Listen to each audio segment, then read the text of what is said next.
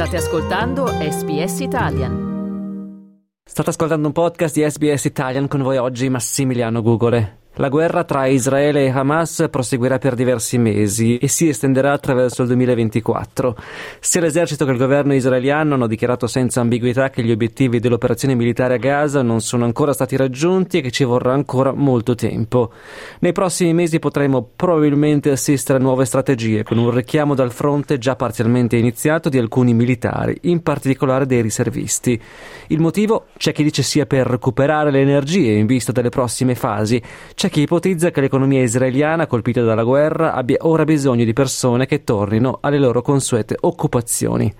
ed è di poche ore fa la conferma da parte di Hamas dell'uccisione nella capitale libanese di Beirut di Saleh al-Aruri, una delle figure più importanti del movimento islamico. Israele non ha al momento riconosciuto la responsabilità dell'attacco che ha ucciso almeno altre cinque persone. Per un aggiornamento raggiungiamo ora a Gerusalemme il nostro corrispondente per il Medio Oriente Michele Giorgio, giornalista del Manifesto. Buonasera Michele e ben ritrovato qui su SBS. E buongiorno a voi. Michele, partiamo dalle notizie dell'ultima ora, la morte di Al-Aruri. Chi era e che cosa significa la sua uccisione? Beh, innanzitutto possiamo dire questo, che probabilmente o forse questo ridispiegamento israeliano a Gaza, cioè il ritiro delle truppe che è stato annunciato e che è in corso da, da Gaza, potrebbe essere collegato a, questo, a questa uccisione, a questo assassinio mirato, così come è stato definito quello che è avvenuto qualche ora fa a Dahe, la eh, roccaforte meridionale del movimento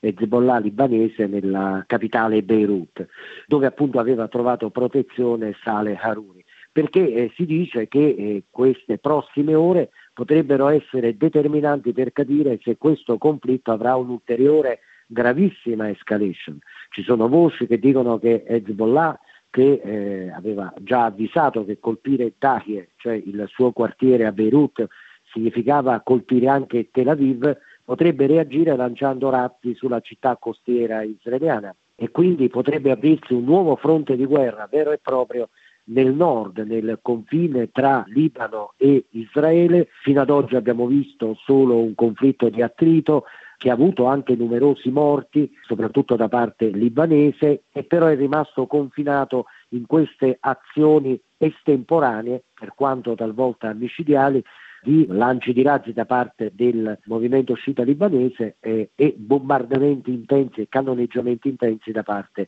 di Israele. Potrebbe cambiare tutto nelle prossime ore, ovviamente eh, gran parte delle persone, un po' tutti si augurano che questo non accada, eh, però sta di fatto che siamo di fronte a questa possibilità e appunto forse questi soldati che sono stati ritirati dal fronte sud, quello di Gaza, verranno inviati eh, a nord, quindi siamo ancora nel pieno di una crisi e per quanto riguarda Sale Aruri bisogna dire che questo che ha messo a segno Israele dal suo punto di vista chiaramente è un colpo incredibile, un successo sicuramente per Netanyahu che fino ad oggi non aveva ottenuto ciò che aveva dichiarato, smantelleremo Hamas,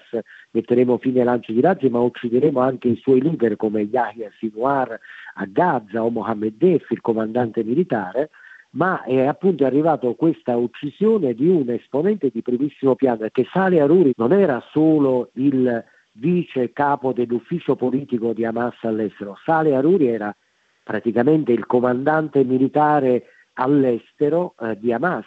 era l'uomo che teneva i contatti con l'ala militare di Hamas a Gaza e anche in Cisgiordania, un uomo che qualcuno considerava addirittura il vero leader di Hamas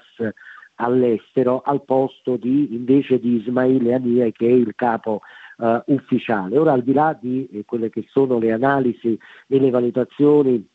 degli esperti, dei commentatori sul peso e il ruolo di questo, di quel leader di Hamas, quello che è certo è che Israele ha, ha, ha ucciso un leader di primissimo piano di Hamas e quindi vedremo cosa succederà al fronte al confine tra Libano e Israele, quello che si sa è che ci saranno manifestazioni domani anche in Cisgiordania, mentre a Gaza non credo che questa uccisione sia destinata a cambiare molto, d'altra parte è già in corso una guerra, eh, da Gaza fanno sapere che ovviamente con i combattimenti in corso, bombardamenti eh, e via dicendo, è chiaro che più di questo non potrà avvenire. Magari Hamas eh, lancerà anch'esso dei razzi da Gaza, nel corso della notte verso Tel Aviv, non lo sappiamo, però sicuramente il fronte più pericoloso, quello che davvero può scatenare un'altra guerra, è quello al confine del Libano.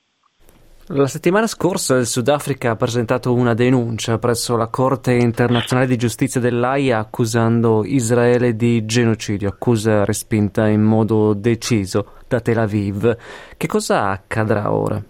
Ma è difficile dirlo, non, non è neanche compreso bene quale sarà l'atteggiamento di Israele. Mi è capitato di leggere e di ascoltare qualche voce israeliana che dice che Israele non si opporrà, non combatterà questo procedimento. Altre voci invece molto rabbiose si scagliano contro il Sudafrica perché, così dice Israele, avrebbe scelto di schierarsi dalla parte del terrorismo, così dice Israele. Sta di fatto comunque che quello che sta avvenendo a Gaza, è avvenuto e sta avvenendo a Gaza, è sicuramente molto grave, questo al di là delle giustificazioni, delle spiegazioni eh, che dà eh, Israele, ci sono oltre 22.000 morti e sembrano essere quasi tutti civili o molti dei quali civili, non lo dice solo il Ministero della Salute di Gaza che Israele dice è controllato da Hamas e quindi non è credibile, ma lo dicono le organizzazioni umanitarie internazionali, le Nazioni Unite sono stati dei bombardamenti a tappeto che hanno sostanzialmente raso al suolo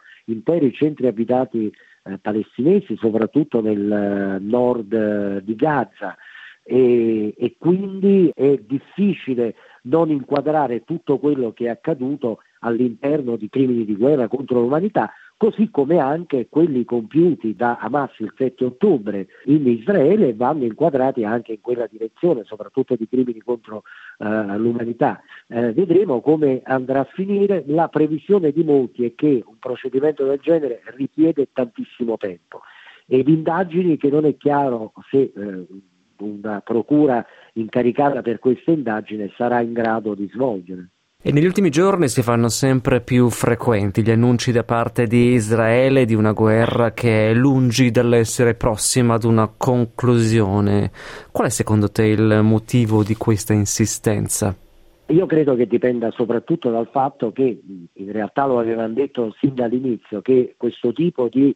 guerra che eh, Israele sta conducendo a Gaza non avviene contro un esercito regolare, anche se Israele nei suoi comunicati militari dice abbiamo sgominato 12 battaglioni di Hamas,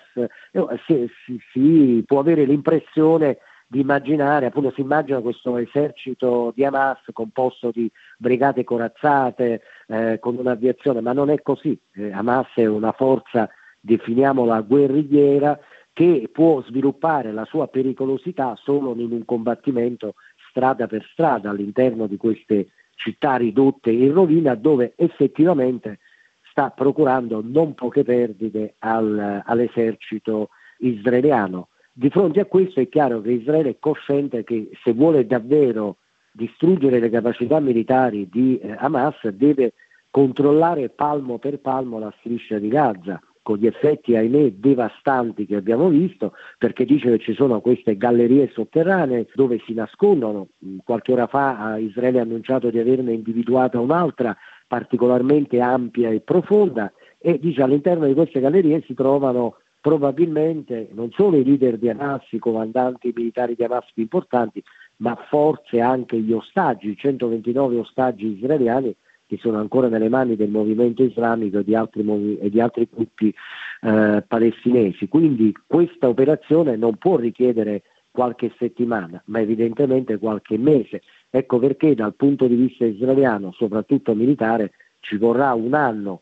Detto questo, poi bisogna capire cosa accadrà durante quest'anno da un punto di vista politico eh, e da un punto di vista umanitario, perché eh, bisogna capire se Gaza sarà eh, amministrata, tra virgolette, controllata e gestita tutta dall'esercito israeliano, oppure, come immaginano molti, da un governo ad hoc che dovrà essere creato, ma non si sa bene su quale base, e in più ci sono anche le pressioni dei coloni israeliani che vorrebbero tornare a reinsediarsi nella striscia di Gaza. Noi siamo in collegamento con Gerusalemme con il nostro corrispondente per il Medio Oriente e giornalista del manifesto Michele Giorgio. Il ministro delle finanze israeliano Bezalel Smotrich, che è esponente dell'ala più estrema del governo Netanyahu, ha chiesto ai palestinesi di lasciare Gaza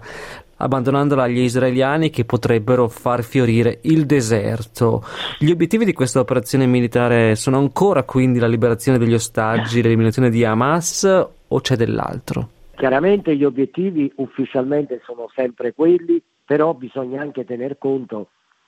che al potere in Israele, sebbene al minimo dei consensi in questo momento a causa del fallimento clamoroso eh, del governo, dei servizi di sicurezza, dell'esercito il 7 ottobre durante l'attacco di Hamas,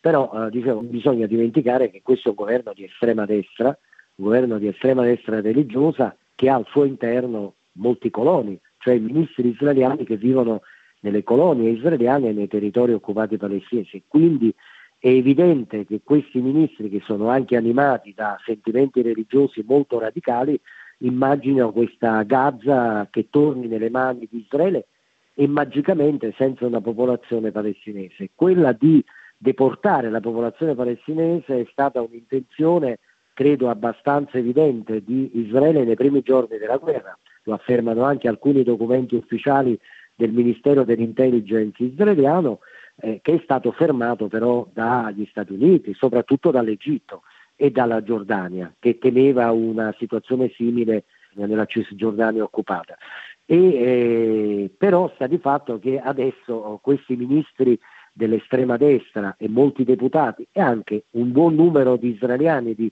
comuni cittadini, sognano che i palestinesi possano lasciare la loro terra, Gaza, e andarsene in altri paesi, ma è una soluzione impraticabile perché i palestinesi non vogliono affatto andarsene dalla loro terra e dall'altro c'è anche il fatto che non credo che ci siano paesi nel mondo, a cominciare da quelli arabi, eh, disposti ad accogliere 2 milioni di eh, palestinesi, 2 milioni e 300 mila, quelli che vivono a Gaza. Quindi si tratta di sogni dell'estrema destra religiosa israeliana, ma decisamente impraticabili. Concludiamo parlando di un altro evento accaduto in Israele il primo gennaio che non c'entra con la guerra ma ci riporta al paese lacerato che per mesi aveva protestato in massa contro la riforma giudiziaria del governo Netanyahu. La Corte Suprema del paese ha di poco raggiunto un consenso che dà un duro colpo all'assetto di quella controversa riforma.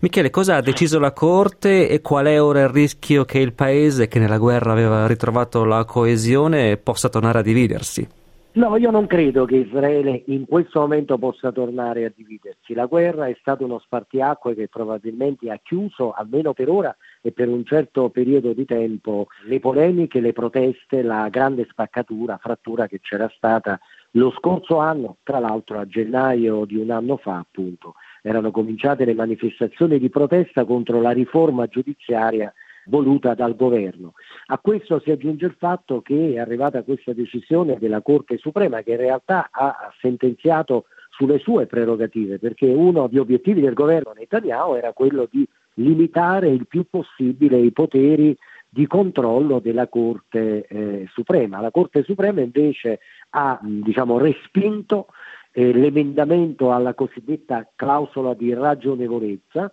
che è un articolo molto importante che consente ai massimi giudici eh, di Israele di annullare delle leggi anche fondamentali approvate dalla Knesset che minano eh, il carattere eh, fondamentale del, dello Stato, il carattere democratico dello Stato. È una prerogativa importante alla quale la Corte Suprema non ha rinunciato. Sta di fatto però bisogna considerare